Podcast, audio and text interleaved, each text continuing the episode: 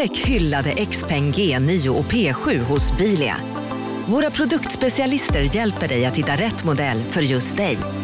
Boka din provkörning på bilia.se xpeng redan idag. Välkommen till Bilia, din specialist på XPeng.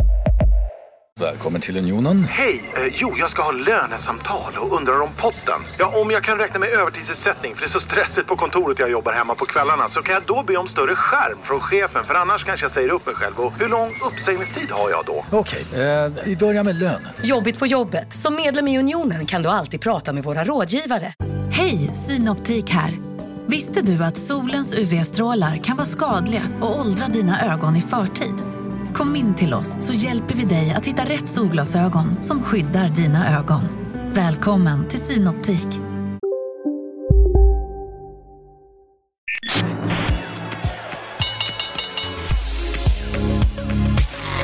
Det här är Marknaden med Helene Rothstein. Hej och hjärtligt välkommen till podden Marknaden. Jag heter Helene Rothstein och nu sitter jag här med Nils Brobacke, en ganska känd profil inom finans-Sverige. Och eh, du är aktuell med en ganska ny fond som heter Brobacke Global Allokering. Välkommen hit. Tack, kul att vara här. Kul att få komma hit till din podcast. Eller hur? Ja, du har verkligen. haft en egen podcast. Ju. Jag har till och med en egen podcast. Eh, inte, Finns den? Den finns fortfarande. Den, den har varit lite mindre frekvent här senaste tiden och jag tror det har att göra med, med allt nytt som jag gör att jag kommer inte kunna ha en veckovis podcast på samma sätt.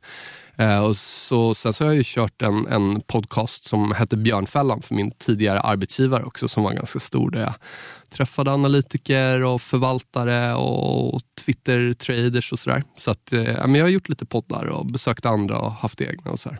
Det låter ju som jag genast skulle vara så lite maktig. Finns den? Eller hur? Så Men otrevligt. det är bra, sätt nivån nu. ja, exakt. Men jag menar, den, den kommer inte ut lika ofta. Den är tillsammans med Tenbagger. som Mm, Den inte- var tillsammans med Tenbagger. Ja, kolla, jag har inte koll på det heller. Äh, Fram tills i eh, höstas. Eh, David eh, valde att gå vidare och köra lite mer YouTube-innehåll och så vidare. Och Jag tycker fortfarande podcast är ett väldigt bra medie att utveckla dina tankar. Eh, och Det är rätt kul att gå tillbaka och lyssna på vad man har tänkt också. När kommer nästa avsnitt?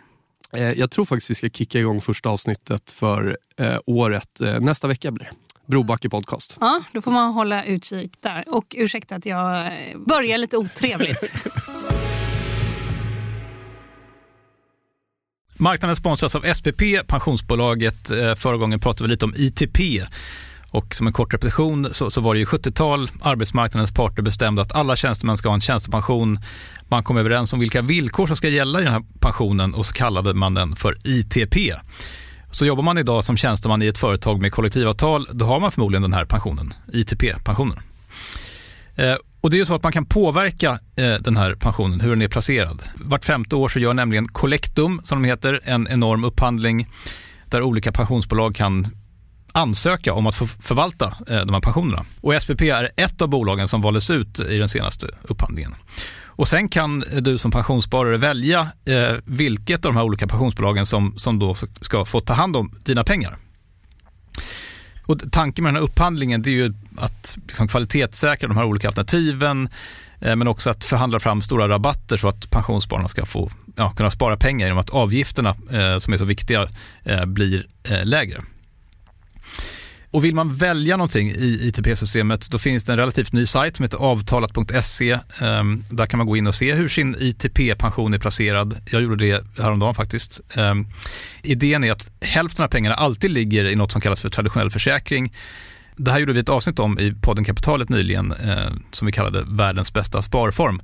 kan man lyssna på om man är intresserad. Eh, den andra halvan eh, den kan man också lägga i en traditionell försäkring eller så kan man placera det i något som kallas för fondförsäkring. Eh, SPP som sagt eh, var ju ett av de fåtal bolagen som valdes ut i den senaste upphandlingen och de finns med som alternativ både med en traditionell försäkring och med eh, fonder.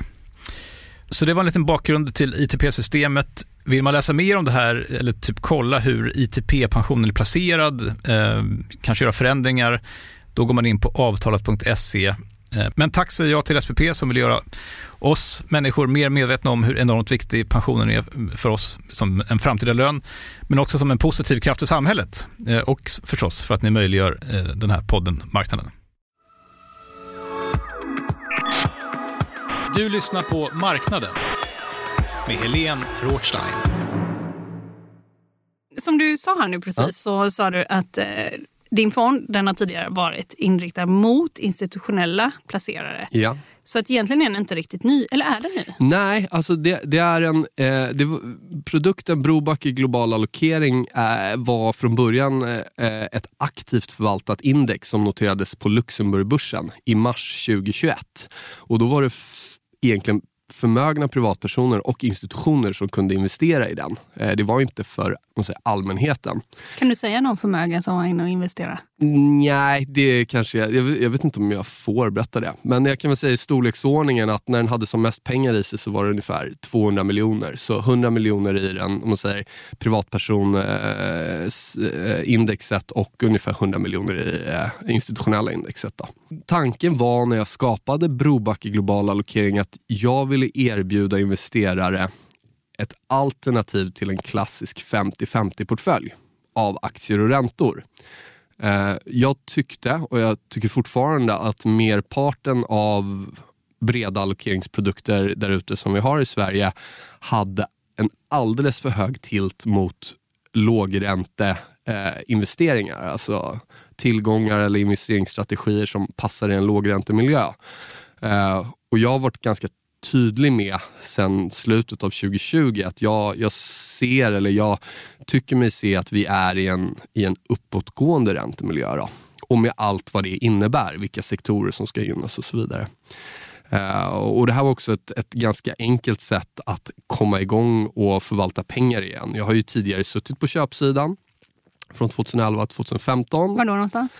en fond och faktiskt samma fondbolag som jag nu har startat upp min nya fond med, som nu är tillgänglig för alla, det vill säga Alfa Kraft. Så mellan 2011 och 2015 så körde jag och en till kille en valutahedgefond där. En svenskregistrerad hedgefond, daglig likviditet. Första investerare var SEB. När vi hade som mest pengar i förvaltning så hade vi en halv miljard, lite drygt. Eh, och 2015 så valde jag att eh, hoppa av det och bli anställd. Och då gick jag till CMC Markets som är en engelsk derivatmäklare och blev chefsanalytiker där. Så då blev det fem år på säljsidan och som anställd istället. I 2020 så började diskussionerna med eh, den schweiziska investmentbanken då, som hjälpte mig igång med, med den första eh, produkten och sen lanserades den 2021. Du sa den här schweiziska banken som hjälpte dig första Yes. gången. Vilken med, med Credit? Suisse, en, en omtalad bank. Ja, en Ja. omtalad bank. Ja. De är ju emittent till den här första produkten som jag satte igång. Då, den här institutionella och rådgivarprodukten. Som noterades på Luxemburg, eh, Luxemburgbörsen eh, i mars 2021. Då. Eh, Jag nämnde liksom att den här nya fonden, det är ju en klassisk eh, UCITS-fond. Även om eh, mandaten är snarare liknar en hedgefond. Eh, tillgänglig för alla, finns i princip på alla fondplattformar. Eh, den andra produkten är ju mer en, ja, eller det är ju en mer stängd produkt. Det är inte vem som helst som kan investera i den. Då. Hur känns det då att du kan vända dig till folk också som inte är så erfarna investerare? plötsligt? Jag skulle säga att det känns väldigt bra. Jag har fått jättemycket frågor under den här tiden i och med att jag har fortsatt att göra poddar, fortsätter att berätta om min investeringsfilosofi och vad jag tror på och så vidare via Twitter och media. Och det är många som har efterfrågat att kunna investera och det har inte funnits något sätt att göra det. Eh, och utöver det så tycker jag också att den nya fonden är en, en bättre produkt. Och varför tycker jag det? Jo, dels för att det är en lite högre riskklass, riskklass 5, vilket ger mig ett större, en större frihet i form av volatilitet. Volatilitet är ju inte bara eh, negativt, det vill säga på nedsidan, utan det handlar ju faktiskt om på uppsidan också. Och eh, en riskklass 3 är du ganska begränsad i eh, liksom, hur du kan positionera dig. Och nummer två som jag kanske tycker är viktigast är att exekveringen är faktiskt eh, betydligt vassare nu i den nya produkten. Och det är ju SCB som är prime broker och förvaringsinstitut så det är de jag gör affärerna med men jag kan ju träffa hela marknaden. Tidigare har det varit ju en, eller är det egentligen en lite en blackbox eh, mot, mot Credit Suisse. Då. Så att, eh, jag skulle säga att det är extremt kul att komma ut med en, en produkt eh, brett som flera kan investera i och som dessutom tycker jag har egentligen bättre verktyg för att skapa en god avkastning. Om vi går in lite på din strategi. Du verkar ju vara extremt eh, makro och datafixerad. Varför är du det? Jag tror att det eh, har mycket med att göra var, man, eller var jag började. Eh, jag pluggade på universitetet i Australien under eh, finanskrisen. Jag var klar hösten 2009. Då kom jag tillbaka till Stockholm. Det var i princip när S&P bottnade faktiskt. Eh, men det var ju om vi säger så här, det var inte kul med aktier på ganska många år. Sentimentet var ju liksom totalt i botten. Så att jag tror att man formades ganska mycket av ehm, liksom det klimatet som var. Och jag blev väldigt snabbt intresserad av eh, eh, eh, absolut avkastande och, och alternativa eh, investeringsstrategier. Då.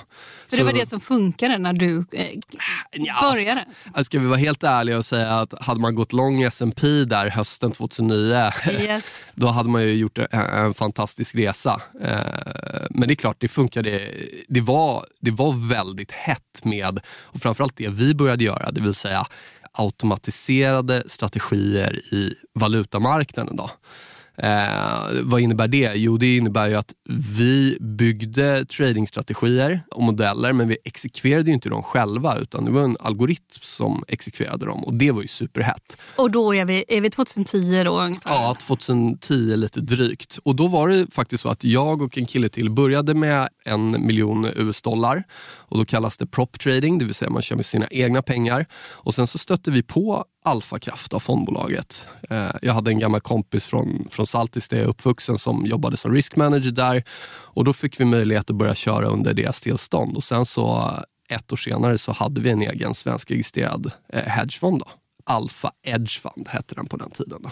Och man fokuserade på automatiserad handel som mm. ni gjorde då. Där blev ni ju också omsprungna av ännu större drakar, eller hur ska man se det? Ja, alltså, man, man kan väl säga så här, ja, omsprungna och omsprungna. Vi hade, eh, vi hade en, en jättebra performance skulle jag säga fram till 2014. Jag tror både 2012 och 2013 var vi bästa valutastrategi på Morningstar globalt.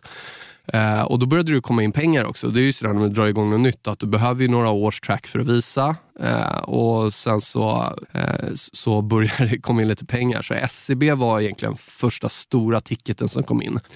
Och det där rullade på och vi fick in massa pengar och som mest så tror jag vi hade en halv, halv miljard inne. Eh, och det var också då performancen började gå sidled. Uh, vi förlorade inte pengar, men vi tjänade heller inte pengar. Uh, och det Hur här... var det då? Ni hade haft två år, ni måste ju känt att uh, ja, alltså... Alltså, ni, ni, var kungar, typ. ni hade överlistat mm. någonting här. Det är en rolig fråga och det var lite kul för innan den här podden så frågade du mig, men kan du inte också tänka på en, typ, den värsta förlusten du har tagit? Eh, och jag, jag, tror att för mig har nog den jobbigaste förlusten att ta inte varit en trade utan det var faktiskt att ta beslutet att hoppa av den här fonden som jag var delägare i och var med och grundade 2015 och bli anställd på CMC. Det, det, det, var nog eh, den absolut tuffaste förlusten jag tagit eller liksom, eh, när det gäller karriärmässigt som du sa, vi, det, liksom, det gick väldigt bra. Vi hade fått in massa pengar. Vi hade liksom väldigt stora investerare. ISAM som är en, eh, en jätte, liksom, tyckte vi, ball investerare från London. Vi hade en pakistansk shejk som investerade pengar. Vi var nere och åkte på hans liksom, 100 meters yacht med Victoria's Secret-modeller. Och det var liksom, det var, det, känslan var att så här, det kommer gå enormt bra för mig, eller för oss. Eh, och sen så ja, sen så började det gå sidled. Och jag tror att för mig som diskussionär handlare så var det ganska tydligt att se att någonting hade förändrats. Det jag gjorde var, eh, vilket jag gjorde kontinuerligt sen vi började handla, det, det var att eh, göra Monte Carlo-simuleringar på vårt eh, resultat. Så, så, när, du, när du bygger en automatiserad strategi så backtestar du fram liksom en modell. Och Det du vill är ju då att dina antaganden i det här backtestet ska ska fortsätta att stämma. Liksom. Hur ska du veta det, att det du har testat fram att det kommer fortsätta att fungera framgent? Eh, så det jag gjorde var att ta det här backtestet, simulera det, typ tusen gånger för att få ett konfidensintervall. Och sen så trackade jag hela tiden den liveavkastningen i det här konfidensintervallet. Eh, om säger, första månaderna eller första halvåret, då är det klart att då kan man liksom röra sig lite upp och ner. Det, det, det, är inte, det är inte osannolikt, men efter fyra år när du har varit igång och du ser att din liveavkastning rör sig längre och längre ner i konfidensintervallet, då är det någonting som har förändrats. Det betyder inte att modellen var fel från början eller att det inte stämde den avkastningen vi gjorde när det gick väldigt bra. Men det betyder att någonting i vår edge har försvunnit. Vad var det då? Vi hade en modell som var extremt beroende av att göra rätt. Eh, vi skulle göra rätt, eller vi gjorde rätt ungefär åtta gånger av tio. Och Det innebär också att man kan ta lite mindre vinster och de förlusterna man har är lite större. Så vi är väldigt beroende av den här hitraten, den här träffsäkerheten. Man brukar prata om hög modeller och liknande. Eh, och det var inte så mycket som behövde förändras i marknaden. Om det var volatiliteten eller om det var typ, som du började med att säga att det kom in andra spelare som snodde vår edge, ingen aning. Men den började liksom försvinna och för mig som manuell handlare var det jag menar, det är vad det är. Vi kan ha något som har fungerat fantastiskt men om vi ser tydligt i datan att det, vi tappar edge, då måste man ju skruva på det här. Jag tror att det är svårare som om man säger programmerare eller teoretiker att ändra på någonting som har funkat fantastiskt bra än kanske som jag då, som anser liksom att ja, men, okay, det har funkat fantastiskt bra men nu gör inte det av någon anledning och vi, vi måste ändra på det här. Det hade inte blivit katastrof ännu. Vi hade inte torskat massa pengar men vi tjänar inte heller pengar. Och ska man vara absolut avkastande då måste man tjäna pengar hela tiden, varje år. För annars tjänar man ju bara pengar på de som investerar och så ger man inte heller något ja, tillbaka. Och, och, och framförallt så kommer inte en investerare ligga kvar i en fond som går sidled. Utan den, eh, det är ju i princip bara så bra som det senaste kvartal. Eh, så att om man tittar, liksom, tittar på beslutet så var det ju rätt beslut att gå vidare. För vi kunde inte komma överens om att ändra modellen. Men eh, däremot så hade det varit lika lätt att gå vidare och bli chefsanalytiker på CMC om jag hade suttit kvar tre år och så vidare. Jag, jag vet inte vad som hade hänt men så här i se efterhand så var det också kanske det viktigaste beslutet jag har, eh, eller en av de viktigaste besluten jag har gjort karriärmässigt. För att jag bestämde mig då också att jag kommer aldrig vilja förvalta en fond med någon annan. Jag får massa hjälp idag. Jag har jättebra hjälp från Alfakraft med en kvantkille, en risk manager och så vidare. Det finns massa andra som hjälper mig. Men om jag ska sätta mitt namn på någonting, om jag ska vara förvaltare, då vill jag bestämma. Eh, jag vill ha liksom den möjligheten att kunna ändra om det behövs. Då. Och Jag tror också att det gav en insikt att så här, datadrivna modeller är fantastiska men ibland behöver du också ändra på dina regler. Så kombinationen av om man säger, datorer och människan. Och Det är det jag har landat i idag. En, en, en väldigt datadriven strategi men det finns också en, en tydlig mänsklig inblandning som jag tror är svår att liksom knacka ner i kod. Men självförtroendemässigt, mm. fick du en knäck då? Eh, ja, men det är klart. Eh, det är klart det var jobbigt. Eh, framförallt när man har sett det här liksom, som hägrar framför. Och, och så vidare. Nu men... åker jag på er yacht, men jag kan bjuda in er till min yacht så småningom. ja. Nej, men också liksom att, att, man, att eh, det har gått väldigt bra. Man har varit liksom så new kids on the block och den känslan det är att komma till London och Canary Wharf och de här stora brokersna och de här stora ticketsarna. De sitter och smörar för oss. Liksom. Och vi var ju liksom, ja, när vi började typ 25, 24 eh, och när vi var där. Så det, det, var ju, det var ju en känsla av ett misslyckande helt klart. Eh, men samtidigt så här, det, det, kändes ju ganska snabbt på CMC att jag fick börja göra grejer som jag aldrig hade gjort förut. Media till exempel. Jag hade ju aldrig gjort media innan det. Eller bara en, som en sån grej som att börja bredda sig och titta på andra pristillgångar än bara sitta och kolla på valuta i fem minuters grafen. Det är ju någonting som jag har en, en jättenytta av idag. Eh, liksom de modellerna, det, det tänket som jag utvecklade när jag satt och handlade valuta, det kunde jag applicera på andra pristillgångar, på andra tidshorisonter och bygga en mycket bredare förvaltning.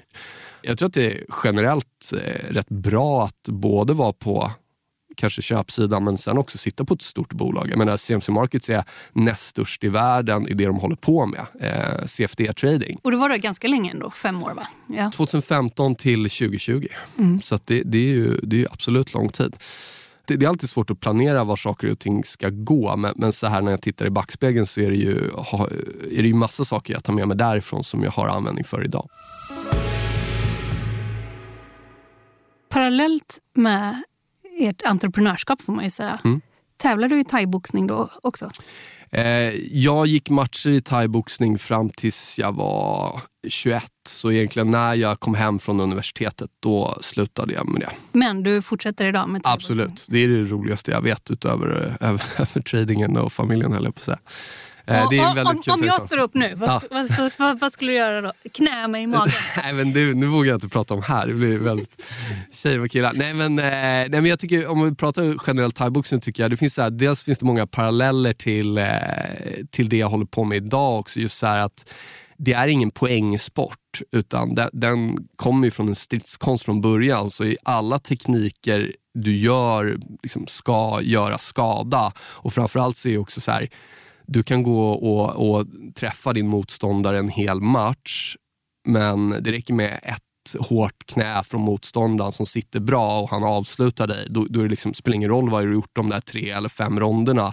Eh, då, då har du förlorat. Så att, så att försvar, precis som i, i förvaltning eller trading, eh, riskkontroll hur man kontrollerar sin risk, det, det, är direkt avgörande. Du, du kan vara flashig eller lyckas med massa vinster, men, men har du inte koll på risken, då, är det liksom, då kommer du aldrig lyckas i slutändan ändå.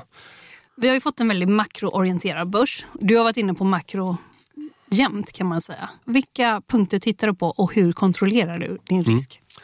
Jag tror att det, eh, det man får börja med att göra det är någon typ av top-down approach. Eh, vi måste identifiera vilket investeringsklimat vi är i.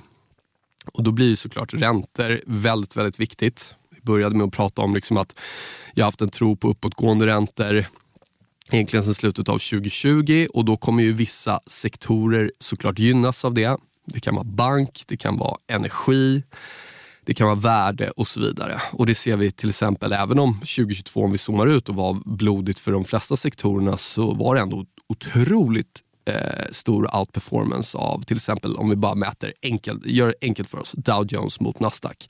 Dow Jones value-tungt, eh, Nasdaq eh, tech och tillväxt-tungt.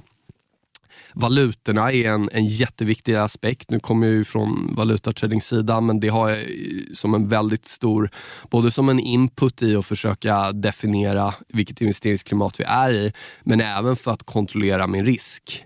Eh, dollarn har ju varit den största mobbaren skulle jag säga 2022 tillsammans med, med uppåtgående räntor. Så när vi har haft en stark dollar så har det varit extremt svårt att tjäna pengar på aktier. Eh, egentligen det som, som funkade fram till i höstas var ju eh, att vara kort bonds, vara lång dollar och vara, vara lång energi om man hårdrar det lite. Då. Så, så valutan är jätteviktig. Det är också så här, jag kan ha en syn på till exempel obligationer eller en aktiesektor. Eh, men jag måste också ha en syn på vilken valuta de är denominerade i. För det kan skilja otroligt mycket eh, hur en tillgång presterar beroende på vilken valuta den är dominerad i. Köper jag den i euro, köper jag den i pund? Så att valutor och räntor är, är, är sjukt viktiga. Jag bygger en, om man säger, en, en långbok med tillgångar som jag vill äga. I dagsläget är det ungefär 25 bonds, eh, det är ungefär 35% aktiesektorer och det är ungefär 20% råvaror. Och då om vi tittar på bonds eller obligationer så är det eh, global high yield, eh, emerging market bonds. Det är lite amerikanska treasury bonds. Jag har minskat det, eh, den sidan lite.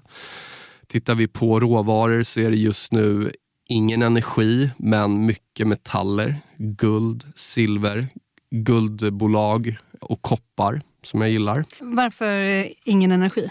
Jag äger faktiskt grön energi, solenergi. Men just den bruna energin har jag helt eh, gått ur.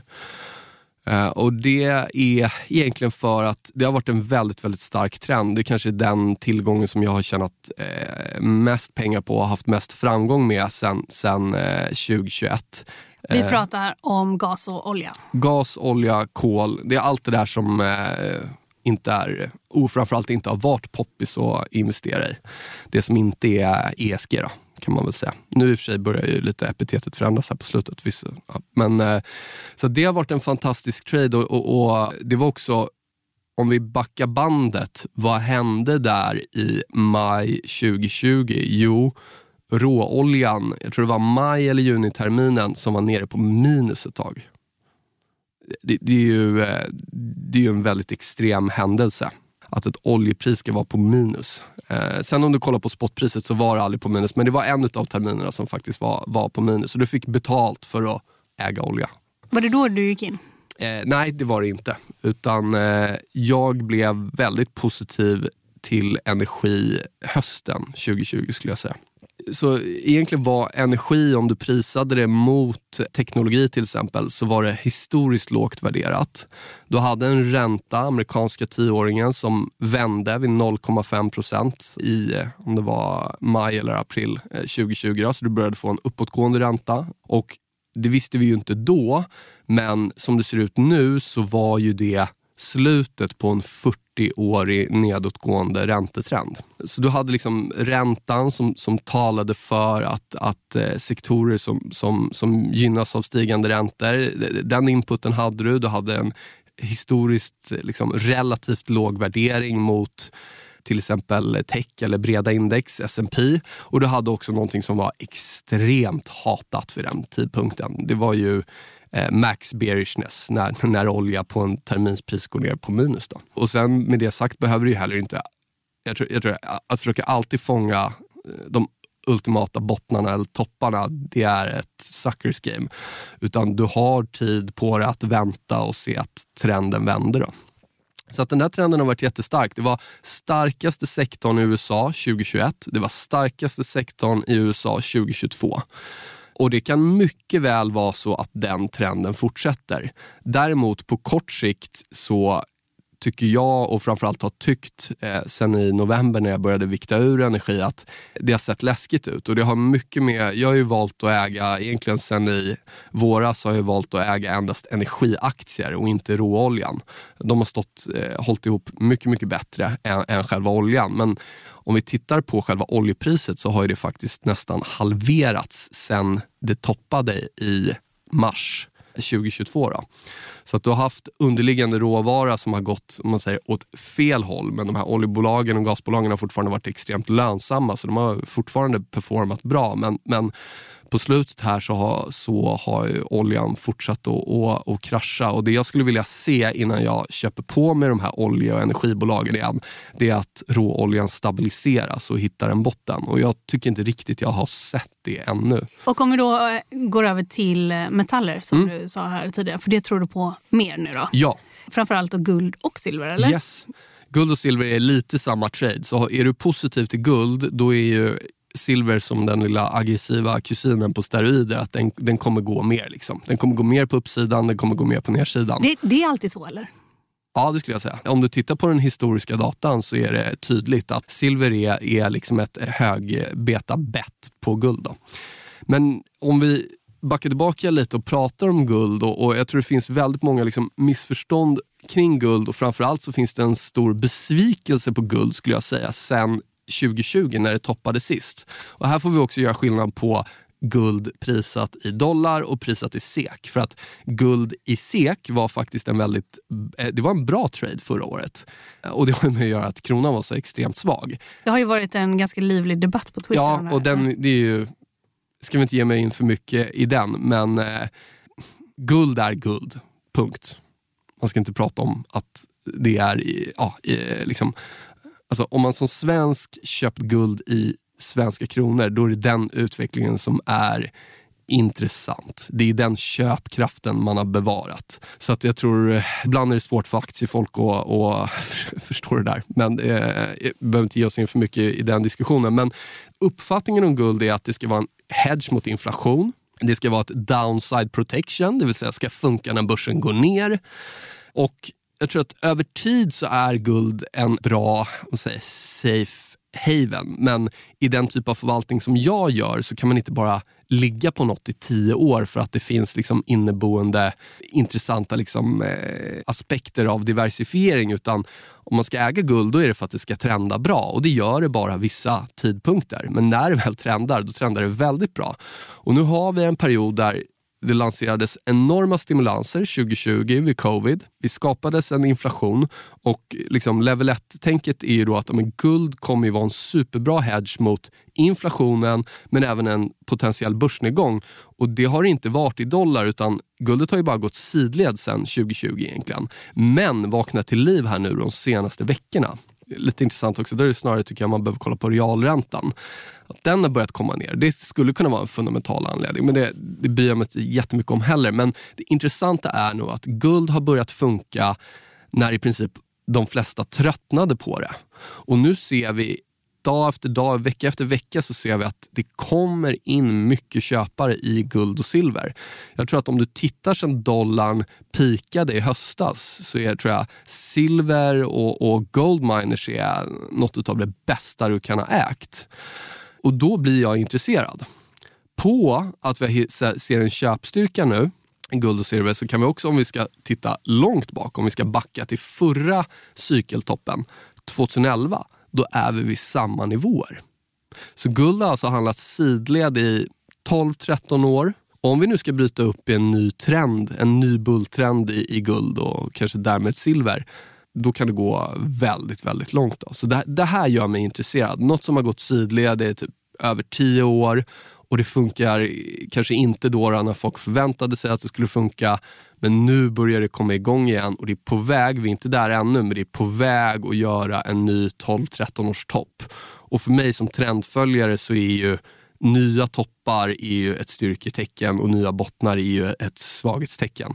För att förenkla det grovt. Då. Så att jag äger eh, GLD, jag äger GDX som är Goldminers, jag äger silver och äger även koppar lite annan trade men ändå inne på metallspacet där. Och kommer inte vara liksom blyg för att öka de positionerna om den här trenden är på väg åt det hållet jag skulle kunna tänka mig att den är kopparpriset, ja. beror det väldigt mycket på är det också så infrastrukturprojekt eller mycket byggande? Eller vad, vad hänger det ihop med? Det liksom, finns väl massa fundamentala förklaringar. Koppar används ju jättemycket i industri och sådär. Men det är återigen det är, så här, det är ingenting jag tar hänsyn i, i varför jag skulle äga koppar. Men, eh, om vi ska, du kollar på trenderna? Liksom. Jag kollar på trender, ja. prisdata. Ja. Eh, och, och det jag kan se är att, och man, man kan säga så här också, koppar är ju en, en konjunktur känslig råvara på det sättet att mm. det, det, tenderar ju inte att vara en, en, en, en, eh, en metall du vill äga om vi går in i en global recession.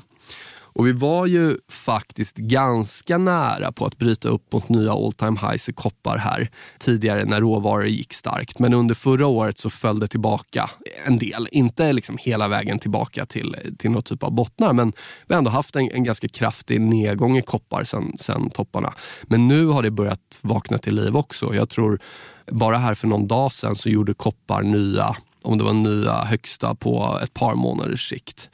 Vi kan prata om och komma in lite på Kina. Jag tror Kina har en ganska stor del i, i, i råvarutraden och om det nu börjar lätta upp lite i Kina så skulle det kunna vara en trigger.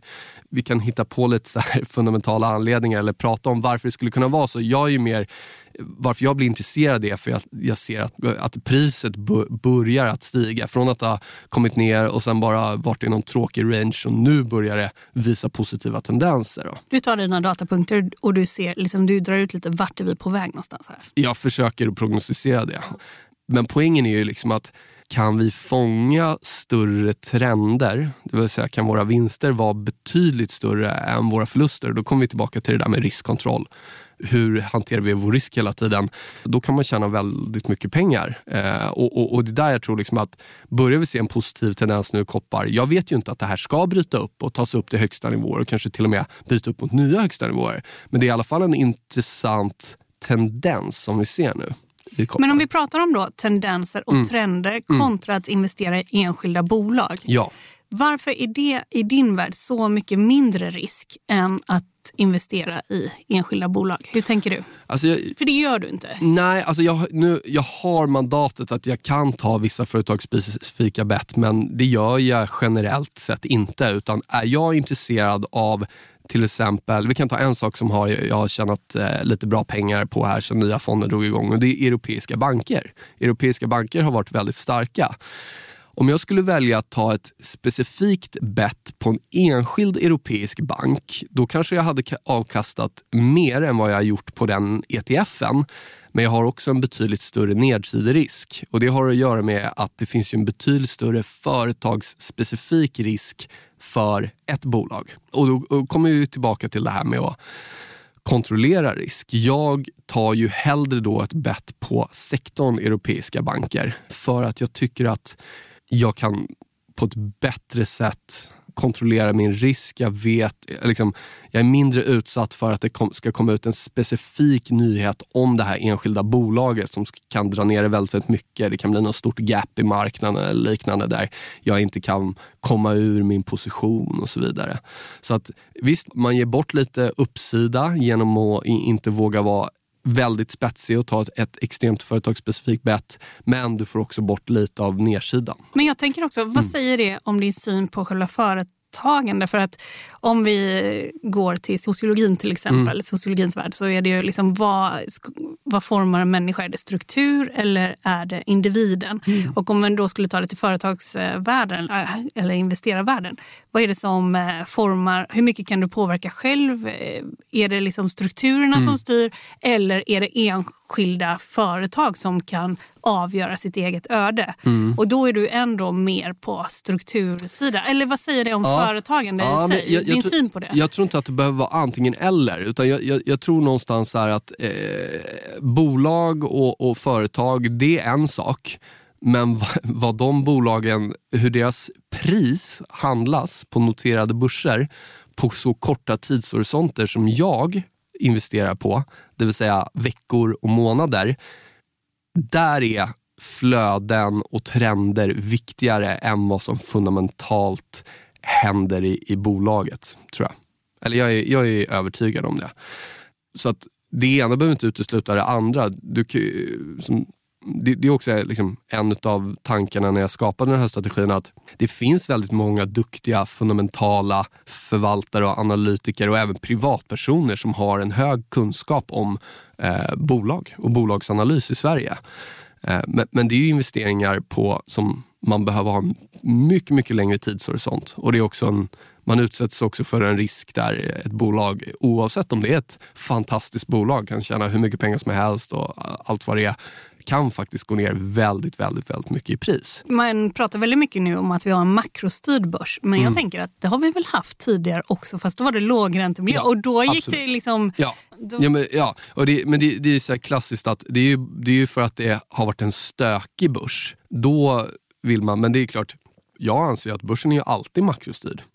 Men det är ju det är bara olika investeringsklimat. Vi får gå tillbaka och titta. Jag menar 2004 till 2007, då var det ju inte Megacap Tech som var världens största bolag. Då var det ju oljebolag och banker. Och sen går du tillbaka nu och kollar i 2020-2021 så var ju eller oljebolagen några av de lägst värderade. Så det är ju cykler och trender allting. Eh, marknaden sponsras av Karla. Eh, vi pratar ju en hel del om bilar här på kontoret. Eh, Karla har ju skapat, skulle jag säga, det som är standarden för hur man idag köper och säljer bilar på nätet. Kort bakgrund bara. Karla säljer och leasar begagnade elbilar och laddhybrider på karla.se. Alltså en helt digital upplevelse. Och man har gjort det här med ett nästan maniskt fokus på vad en bilköpare faktiskt behöver. Jag gjorde ju en intervju med en av grundarna, Patrik Illerstig, i marknaden här eh, ganska nyligen, eh, daterad 25 mars, om man vill lyssna på den. Eh, men där berättar han hur de kom in i det här lite från vänster för att försöka uppfinna hela den här liksom bilköpupplevelsen från början. Och de har idag, vilket är rätt otroligt, 4,8 i betyg eh, på Trustpilot. Jag, jag har sett många företagssidor på Trustpilot, men det här är nog bland eh, det bästa jag någonsin sett faktiskt. Man kan sälja bilen till Karla också. Eh, då går man in på karla.se, delar lite info om bilen, sen får man en gratis värdering och ett bud. De hämtar bilen helt gratis i hela Sverige och så har man pengarna på kontot i samma stund som de hämtar bilen. Det är grymt. Eh, så ska du köpa en ny bil eller sälja din gamla, eller båda delar för den delen, gå in på karla.se och eh, kolla. Alltså karla.se och Karla stavas med C. Tack så mycket till Karla. Du lyssnar på Marknaden med Helene Rothstein. Du sa nu förresten, om vi pratar om sektorer, Mm. eh, du tror på europeiska banker till exempel. Har du någon annan sektor sådär, som du tror på? Absolut. Europeiska banker är ett innehav. Jag äger mycket hälsovård, biotech. Eh, Jag äger också amerikanska banker. Jag äger industri. Jag äger utilities, consumer staples.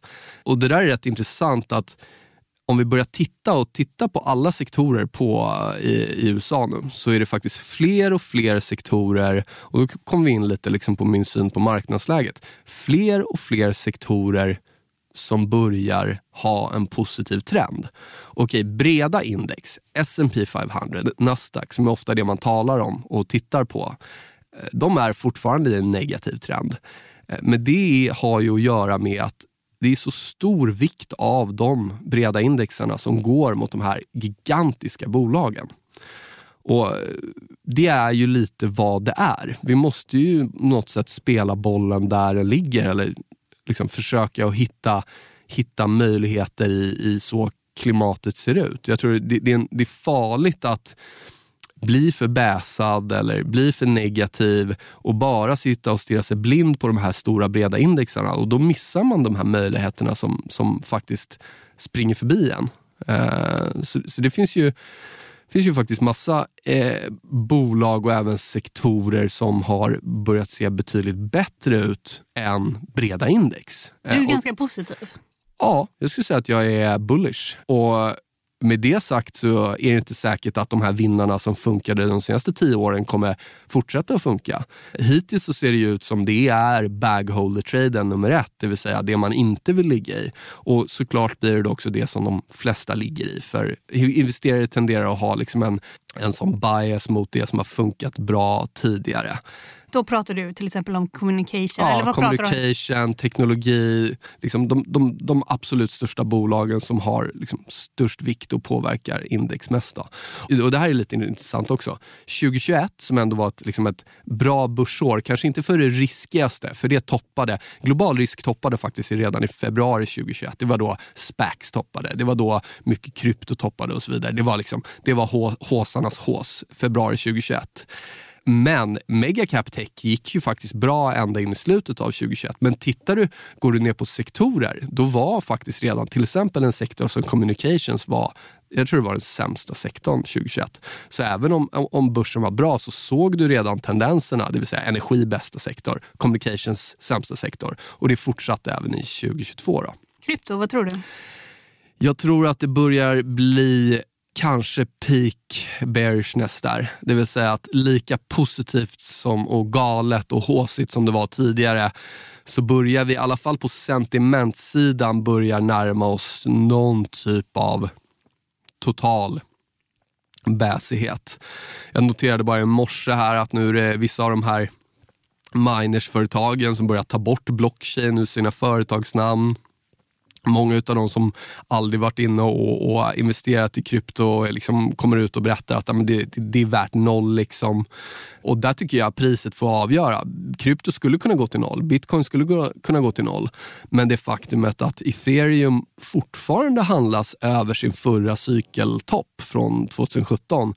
Trots att vi har haft liksom typ deras Lehman Brothers med FTX som har smält, vi har flera plattformar. Det, det, det, är sjuk, det är sjukt mycket grejer som händer och ändå så har egentligen inte de kanske två största, då, ethereum och bitcoin, packat ihop totalt. Så att vi behöver se vändningen i pris. Vi behöver se att vi, vi, vi får en, en positivare pristrend. Men, men jag tror, om vi tittar på sentimentet så är vi i alla fall, börjar vi närma oss någon typ av eh, extrem bäsighet. Sen, sen sneglar, du, sneglar du på om du skulle köpa in någon korg eller något liknande? Eh, det skulle absolut kunna hända. Det skulle kunna hända att man köper en, en eh, ETF mot typ, eh, det kan vara med underliggande kanske MicroStrategy om du har ett, eh, vill ha ett pure bitcoin play eller Coinbase eller liknande för att få exponering mot det.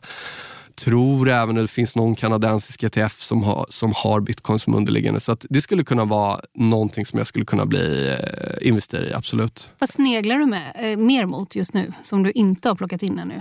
Nu kanske jag Ja. säger så här att du sneglar mot krypto, det kanske du inte riktigt gör. Nej, lite. jag, jag är inte Nej, riktigt där nej, ännu. Men nej. jag reflekterar ändå att, att sentimentet börjar bli extremt bäsat.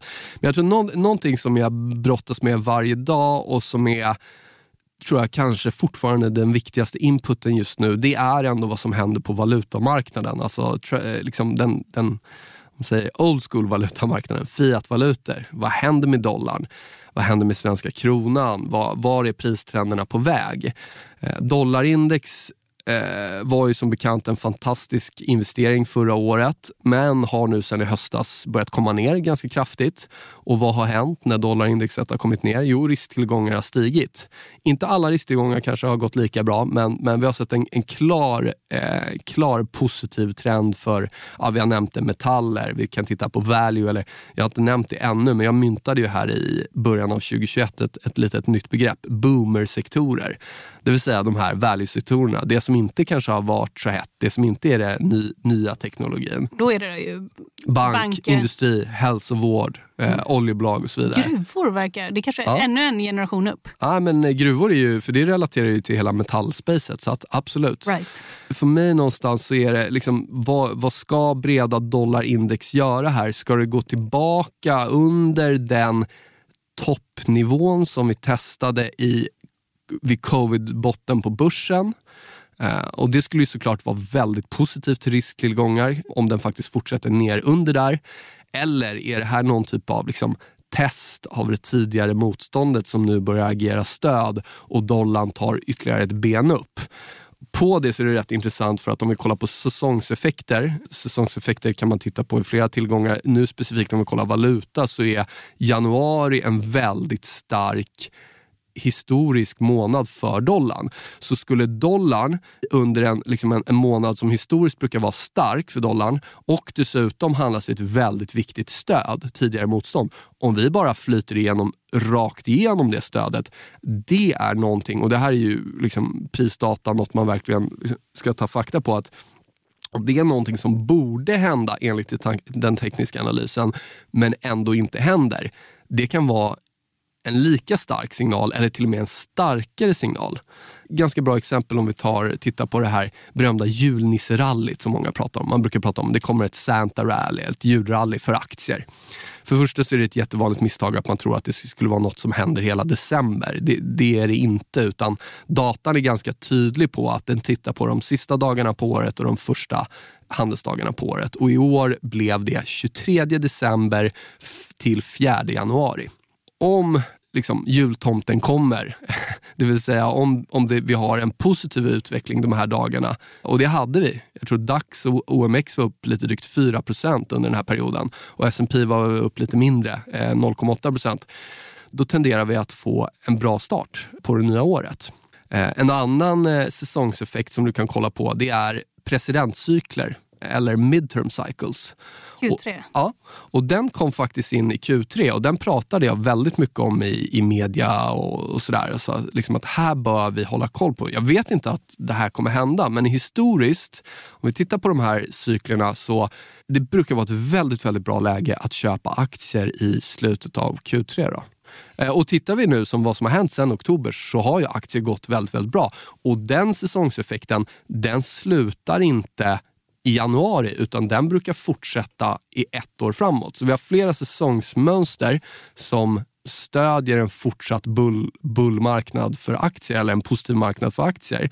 Det i sig är inget som man bara kan agera på men det är en input i liksom det här stora pusslet av var vi är på väg. Nu har vi pratat väldigt mycket om din kvantitativa analys. Och jag bara, när jag lyssnar på dig så tänker jag också att eh, jag läser en del reklam. Det har du också gjort kanske?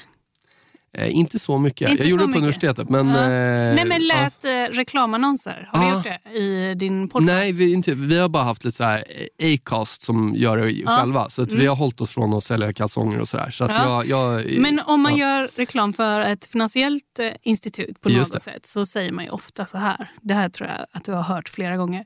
Att eh, historisk avkastning är ingen garanti för framtida avkastning. Och Och, sådär. ja, och den riskvarningen har jag ju eh, lite överallt Ja. i material och sådär. Jag. Ja, Absolut. du, ja, du, Ja, du ja, har den också. ja, ja. Men, eh, och eh, den måste, det är väl lag? Ja, det ungefär? måste vara så, det- exakt. Ja. nå- Någon slags lag. Mm. Men när jag lyssnar på dig här så hör jag också att du ser vart trenden är på väg och sen så verkar du också se hur har de här trenderna sett ut historiskt. Du Just lägger det. ihop det där. Ja, för det har ju med varandra att göra.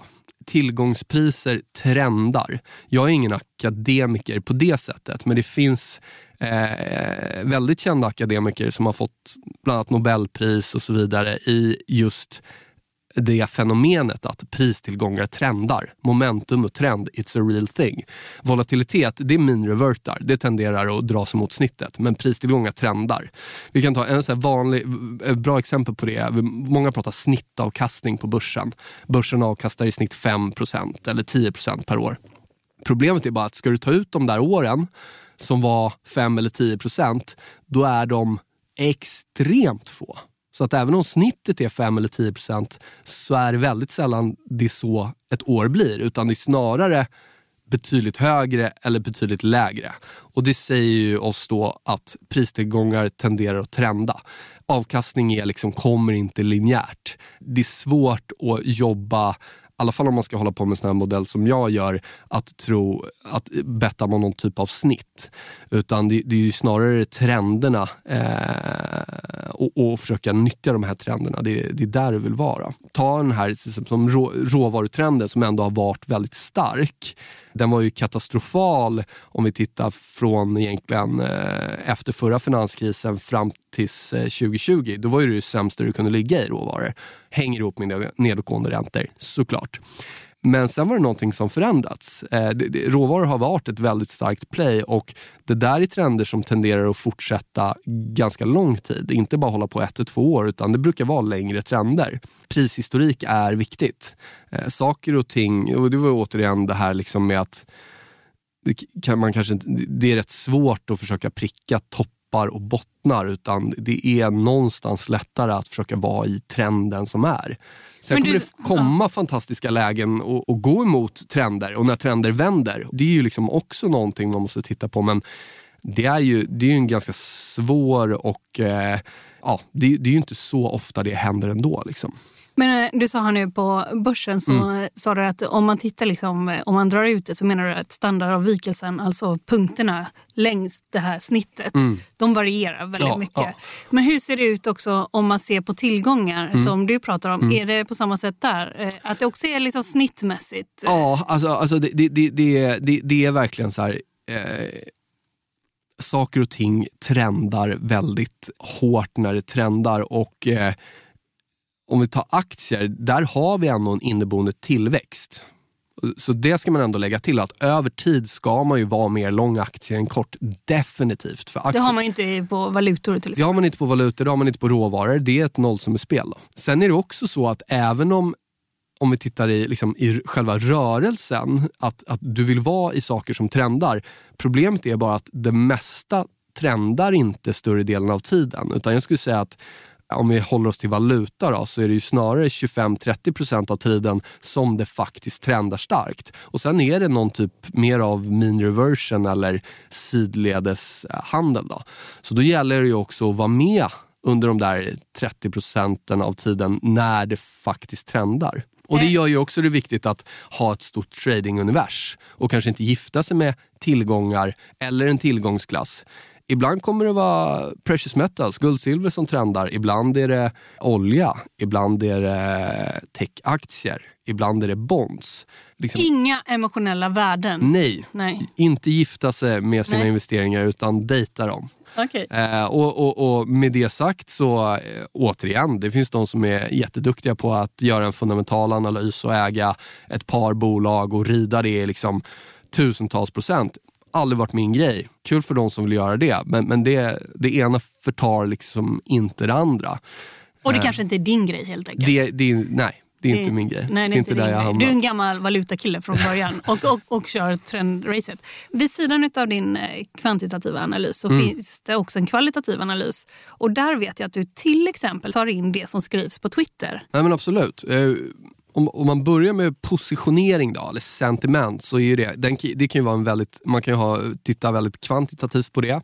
Hur eh, har till exempel retail eller privathandlare, hur är de positionerade i S&P 500 eller i DAX? Då är det ju väldigt kvantitativt. Eller du kan titta på hur trendföljande CTAs, en jättestor eh, förvaltningskategori där vi har på hemmaplan har vi Lynx som är eh, bästa exemplet på det.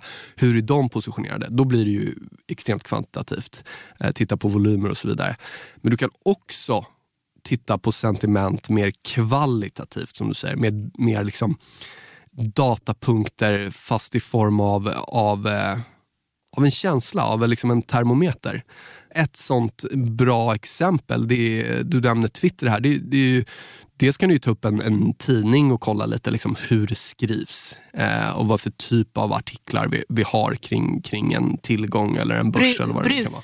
Brus. Som du tycker? Ja, det, det, för mesta är det ju brus. Mm. Men vid stora trendvändningar så tenderar det ändå att finnas liksom eh, en klar... Eh, det, det, det är här, man kan inte bara ta beslut på det, men det, det är absolut en input eh, när saker och ting blir extremt. Och Sen måste det ju bekräftas av pris. Men ska vi hoppa tillbaka till det här med Twitter då ta det exemplet, jag har nämnt det någon gång tidigare också, men det var, det var under 2021 så var det liksom ett par aktier som var extremt hyllade på svenska finanstwitter och, och liksom alla ville äga dem. Och det fanns lite så ambassadörer för de här aktierna som var eh, liksom lite Jesusförklarade och, och, och, och sådär. hade tjänat pengar. Jag tror någon har till och med varit med här i din podd. och så här. Magnus Andersson? Ja, exakt. Ja. Evolution? Ja, så det var, det var tre aktier egentligen som jag Eh, och nu handlar det ju inte generellt eh, enskilda bolag, men det var tre aktier som jag fick väldigt mycket frågor om och därför så eh, la jag upp en del analyser på Evolution, Kambi och Embracer. Det här var under våren 2021. Och Prisdatan för mig indikerade tillsammans med hur, hur makrot handlades och så vidare att det här var aktier som såg ut och hade toppat ur och det fanns en betydlig risk för nedsida. Och jag gör ju det där med massa grejer och man får feedback och folk skriver och likar och så vidare. Men av någon anledning så när jag gjorde kring de här tre aktierna, eh, då blev det en, liksom, väldigt mycket skriverier. Och det startades trådar och förklarade hur dum jag var och det skrevs någon krönika där om Dunning-Kryger-effekten och man ska inte uttala sig om saker man inte vet något om. Och, eh, det var liksom, jag märkte att det var så här, shit, om folk blir så här provocerade av att jag bara postar en vy om vad jag tror kan hända. För jag hade ju egentligen inget annat incitament än att ge de som lyssnar på vår podd och följer mig, de har frågat mig, vad, vad, vad, vad tror du om de här aktierna? Om det här provocerar så många och det skapas en sån här liksom sån irritation kring att någon har en motsatt vy. Jag vet inte att de här kommer gå ner, men om de går ner, då sitter det väldigt, väldigt många snett och det kommer göra väldigt, väldigt ont för många. Så det kommer antagligen bli en väldigt stor rörelse. Nu hade du inte dem själv. Jag hade inte dem själv. Eh, Men om du hade haft det? Mm. eh, Men jag kan väl säga så här, det gav ju mig bra input att det jag toppar. hade ju redan en negativ vy till till exempel tech och tillväxtaktier och den typen. Och, och det var också en liten känsla kring hur galet det var under 2021. Att det kom in, jag tror det var rekord i nya sparare och investerare under 2021. Det kom in många som inte hade investerat innan och det gjordes också ganska brutala vinster på kort sikt. Så det var någon typ av temperatur för hela marknaden. Eh, så det är klart att det gav ju mig mer liksom, tro på det som jag hade som var, var en annan typ av andra typ av tillgångar. Även om jag liksom inte tog eh, rena bets på de enskilda bolagen för, för mandaten i, i eh, min eh, CS-produkt inte, inte tillät det. Då. Det här var ändå ett klassiskt exempel på datapunkter eller sentiment som, som inte går att mäta i, i siffror men som ändå är så här okej, okay, det här är någonting som är en väldigt eh, crowded trade.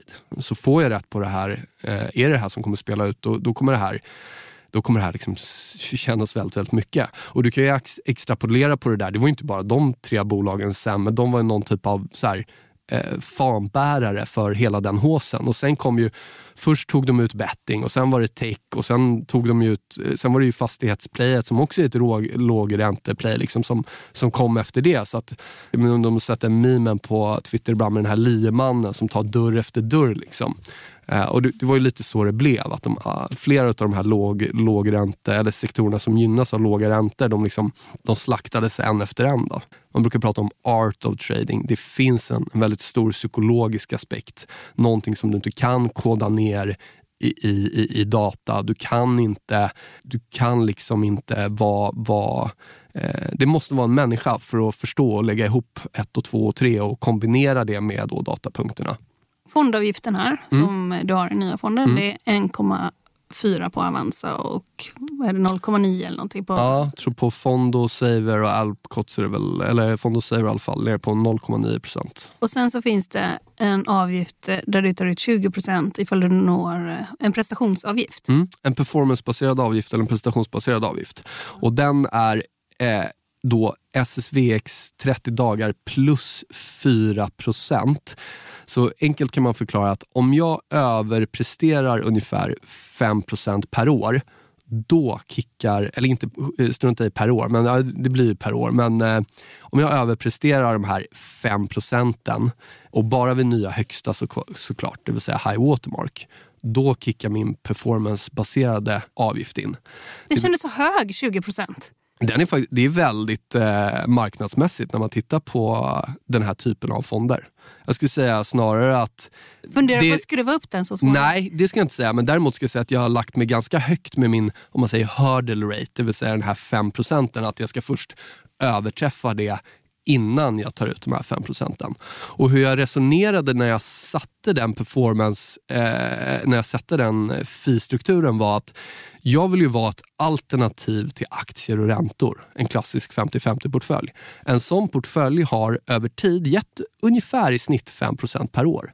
Och om jag kan överprestera det åt mina kunder men med låg korrelation till aktier och räntor. För det här är ju inte en performanceavgift som om jag skulle vara ner 5% och sen börjar gå upp, då det är det inte så att jag tjänar på de procenten utan det är bara nya högsta. Så att om jag kan leverera nya högsta till mina kunder över det historiska snittet för en klassisk 50-50 portfölj, då tycker jag att det är motiverat att jag också kan få en, en högre intäkt. Och, och då kommer man in lite på den här diskussionen med skin in the game. Eh, är liksom förvaltaren på samma sida som, som sina investerare och så vidare. Och jag, vi har ju sett ganska bra exempel på det egentligen förra året och framförallt i år har det varit en hel del artiklar om fondbolag och så vidare som kanske har tjänat väldigt mycket pengar åt sig själva men har förlorat väldigt mycket pengar åt sina kunder och framförallt nya investerare som har, har tappat väldigt mycket pengar. Och då är man inne på en liten, det kan vara att man, en tjänsteproblematik, att man liksom jobbar för en, för en väldigt stor firma eller bank och så vidare där man inte kan ha liksom en en annan vy. Men det är, du får inte ha, framförallt kan det vara med aktier, du får inte ha för mycket av någonting. Nej, och, och, och, det, ska vi säga, det, det, ska vi säga där också. Så att Ibland kan kritiken bli lite missriktad kan jag tycka. För att om man väljer att investera i en fond som bara får ligga 100% långa aktier och kanske till och med har en tilt mot en viss typ av aktier.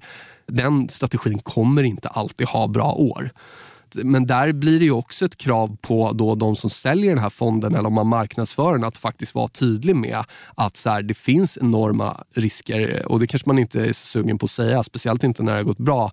Utan man kommer ju ofta som förvaltare fortsätta att tala för sin, för sin strategi. Då. Men eh, det tyck, kan jag tycka liksom att generellt att det är viktigt med skin in the game.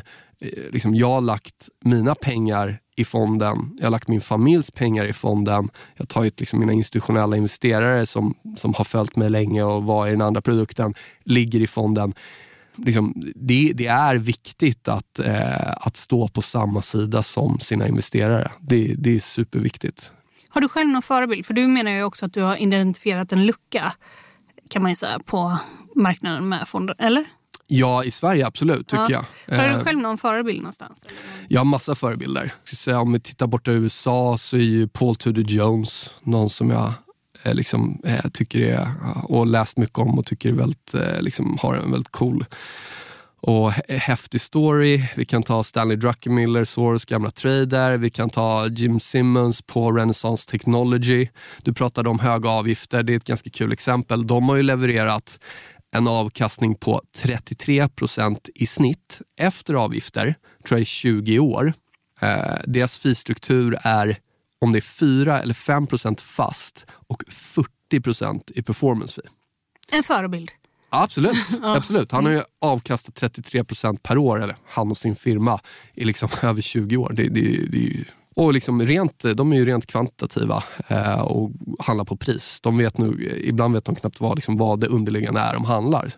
Eh, det finns ju eh, förebilder på hemmaplan också. Eh, absolut. Så att jag tror att det har varit en spännande resa att se eftersom att man har intervjuat många förvaltare i, liksom, i poddar, i min förra podd för CMC och min nya podd. Och träffat andra förvaltare och det behöver inte alltid vara att de gör liksom, samma saker. Men, men eh, jag tycker alltid framgångsrika förvaltare eller analytiker eller, eller vad det nu kan vara, det är eh, alltid intressant. Liksom. Och sen så, ska man vara helt ärlig, så är det ju många som eh, man inser också att inte har så hög kunskap som syns och hörs och pratar. Eh, någonting som folk generellt är dåliga på i om man säger expert Sverige eller liksom tyckare, det är att det är väldigt lätt att sitta och ha en tydlig vy om någonting och, och uttala sig väldigt kategoriskt och säkert på något. Men det, det är inte så liksom funger, eh, investeringar fungerar. Eh, och det är ganska sällan som man då får komma tillbaka och stå för den vyn. Liksom. Eh, jag, jag, kan tycka att man i många fall skulle vara lite mer ödmjuk inför att så här, vi vet inte vad som kommer hända. Ingen vet. Ingen som är med i det, ingen som är med i den här podden vet vad som kommer hända. Vi kan ha liksom, kalkylerade gissningar och, och prognostisera vad vi tror, men ingen vet. Och det tycker jag de senaste åren bara visar. Liksom. Eh, och det tycker jag man lär sig. Från att jag började marknaden till fram idag tycker jag det kommer exempel varje år på någonting nytt som är så här, okej, okay, shit, eh, någon krypto går eh, flera tusen procent eller oljan går ner på minus. Räntor går ner till 0,5 och de är bra på minus i Tyskland och Europa för att sen gå upp till 2,5 procent på, på, på ett par år. Alltså det, man förvånas ständigt av marknaden och det är det som är marknaden. Marknaden är på någonstans till för att förvåna och överraska de flesta. Liksom. Och där, där kan jag tycka att det är lite lite mer ödmjukhet bland många tyckare. Men vi säger så här då. Jag tackar för att du var med i podden, Nils Brobacke. Tack själv. Och sen så är du hjärtligt välkommen om ett halvår ja. eller så. Och så ja. kollar vi hur det har gått, eller något år kanske ja. också. Och vi kan följa upp efterhand. Så ser vi hur det har hållit, hur dina, som du säger, kalkylerade gissningar Visst. står sig. Och Visst. hur din investeringsfilosofi står sig. Och om du omprövar någonting. Det låter fantastiskt. Tack för att jag fick vara med. Kul att komma hit. Och du har lyssnat på podden Marknaden med mig, Helene Rothstein. Ansvarig utgivare är Jakob Bursell och den här podden produceras av Monopol Media. Vi hörs snart. Håll ut. Hej då!